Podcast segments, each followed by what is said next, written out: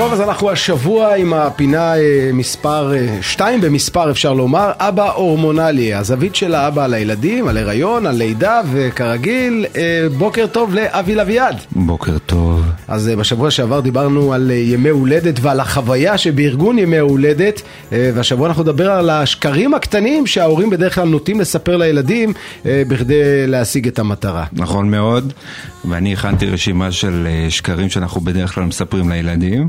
עכשיו, אני לא מביא את הרשימה המלאה, כי אם אני אביא זה יום שידורים מלא. כן? אז אני בחרתי שניים, שלושה כאלה פיקנטריה. ואנחנו נתחיל מהראשון. הראשון, בדרך כלל, כשנולד תינוק חדש ומביאים אותו הביתה, אז אנחנו לוקחים את האח שלו הגדול, ואנחנו אומרים לו, ממי קטן, אה, אח שלך הביא מתנה. אה, יפה. נכון? כי אנחנו לא רוצים שהוא יתחיל לקנא, והוא יתחיל להגיד, מה, אתם מחליפים אותי, אתם לא אוהבים אותי. אח שלך הקטן הביא מתנה. עכשיו, הילד בן 4, 5, הוא יודע שמה שיש בעריסה, הוא רק מחרבן, אוכל, ישן וצורח. הוא לא קונה את זה. אז מה שצריך לעשות, צריך לבוא ולהרים את הילד, צריך לבוא ולהגיד לו, אתה היום האח הגדול, אתה האח הבכור, ואז לבוא ולתת לו מתנה, ולהגיד לו בצד, ואם אפשר לא לקום בלילה ולחנוק את אח שלך הקטן, זה יהיה ממש ממש נחמד. ככה, נכנס לתודעה, לא נכנס לתודעה, מעבירים את זה הלאה. זה השקר הראשון. על זה נאמר לדיירי האח הגדול, נא להתנהג בהתאם. עכשיו, השקר השני, הוא קורה בדרך כלל שהאימא בהיריון, ואז הקטן בא ומסתכל על הבטן ואומר לה, אמא, איך ילדים באים לעולם? למה הבטן שלך כזאת היא גדולה ושמנה? למה היא יריחיים? אתה יודע, כל מיני שאלות שאף אחד לא רוצה להתעסק איתן.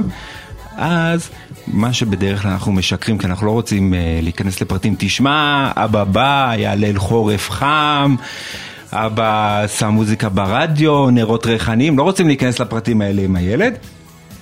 אז אנחנו אומרים לו, באה חסידה, והיא מביאה את התינוק, כן? החסידה. החסידה מביאה נכון. את התינוק, כן? אממה, אנחנו שוכחים שהילד לא- לומד בגן, והוא יודע שהחסידות באות רק בחורף. אז מה קורה עם ילידי יולי-אוגוסט? איך הם באים? רכבת ישראל? כן. איך הם מגיעים? אז צריך פה להגיד את האמת, אבל לפשט אותה. צריך להגיד לו, חמודי, לאמא יש תינוק בבטן, ועוד מעט היא תלך לבית יולדות, ויוציאו ממנה את התינוק, ואיך באים אה, ילדים לעולם? מאהבה. לסגור את הסיפור הזה פה. הבין, הבין, לא הבין, יש שיעורי חינוך מיני בבית ספר, יש צבא, אף אחד לא מגיע בגיל 30 לחדר לידה וחושב שלידת הכוז זה יוצא מהתחת שלה. כן? בסוף הוא יבין, אתה אומר. בדיוק. עכשיו אנחנו מגיעים לדובדבן שלה בקצפת, השקר השלישי, והוא באמת החם ביותר, קורה בדרך כלל בארוחות ערב משפחתיות. מה קורה בארוחות ערב ישראליות? יש חביתה, יש טוסט, יש טונה ויש ירקות חתוכים. עכשיו אנחנו ההורים, אחרי שהילד אה, אכל שלושה ימים אה, חביתה רצוף, מלאים רגשות אשם, למה עוד מעט תהיה לילד קרבולת, אז אנחנו באים ואומרים, אנחנו נבשל לו משהו עכשיו, במשך שעתיים, ניקח מתכונים, נעשה לו משהו בריא, ואז מגיע הערב, הילד מגיע, מתיישב על השולחן, רואה צלחת, מחכה לטוס שלו, ואנחנו מביאים לו במיה. עכשיו, אף אחד לא רוצה לאכול במיה, לא הילד רוצה לאכול במיה, אני בגיל 35 לא רוצה לאכול במיה, אבל אנחנו באים ומתחיל להיות, אה, אתה יודע, סוג של משא ומתן, תאכל את הבמיה, זה יעשה אותך חזק, זה יעשה אותך גבוה, והילד אומר, אני לא רוצה במיה, לא, לא רוצה במיה, ואתה אומר לו, אבל זה טעים, ותנסה, זה ייתן לך חיי נצח, והוא אומר, לא, לא רוצה נצח, לא רוצה נצח.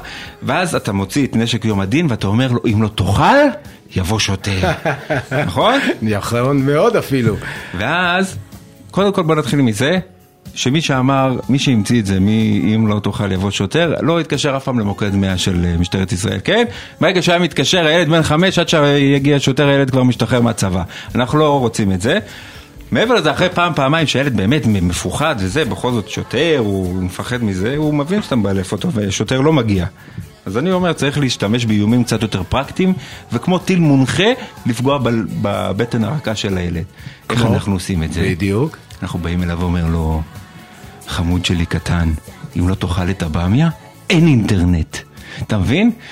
אם לא תאכל את השעועית מש, אין VOD.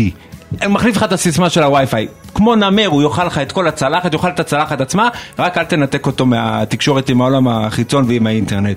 וככה, הורים יקרים, אנחנו מחזירים את הגאווה הלאומית, מחזירים את הכוח לידיים שלנו, לא צריך לשקר, אפשר להגיד את האמת. פשוט בצורה מאוד מסוימת. אז אפשר להגיד תודה לאפל ולטכנולוגיות השונות שבאמת אולי יחליפו את השוטר המאיים הווירטואלי שההורים אה, בדרך כלל אה, נוהגים אה, להשתמש בו.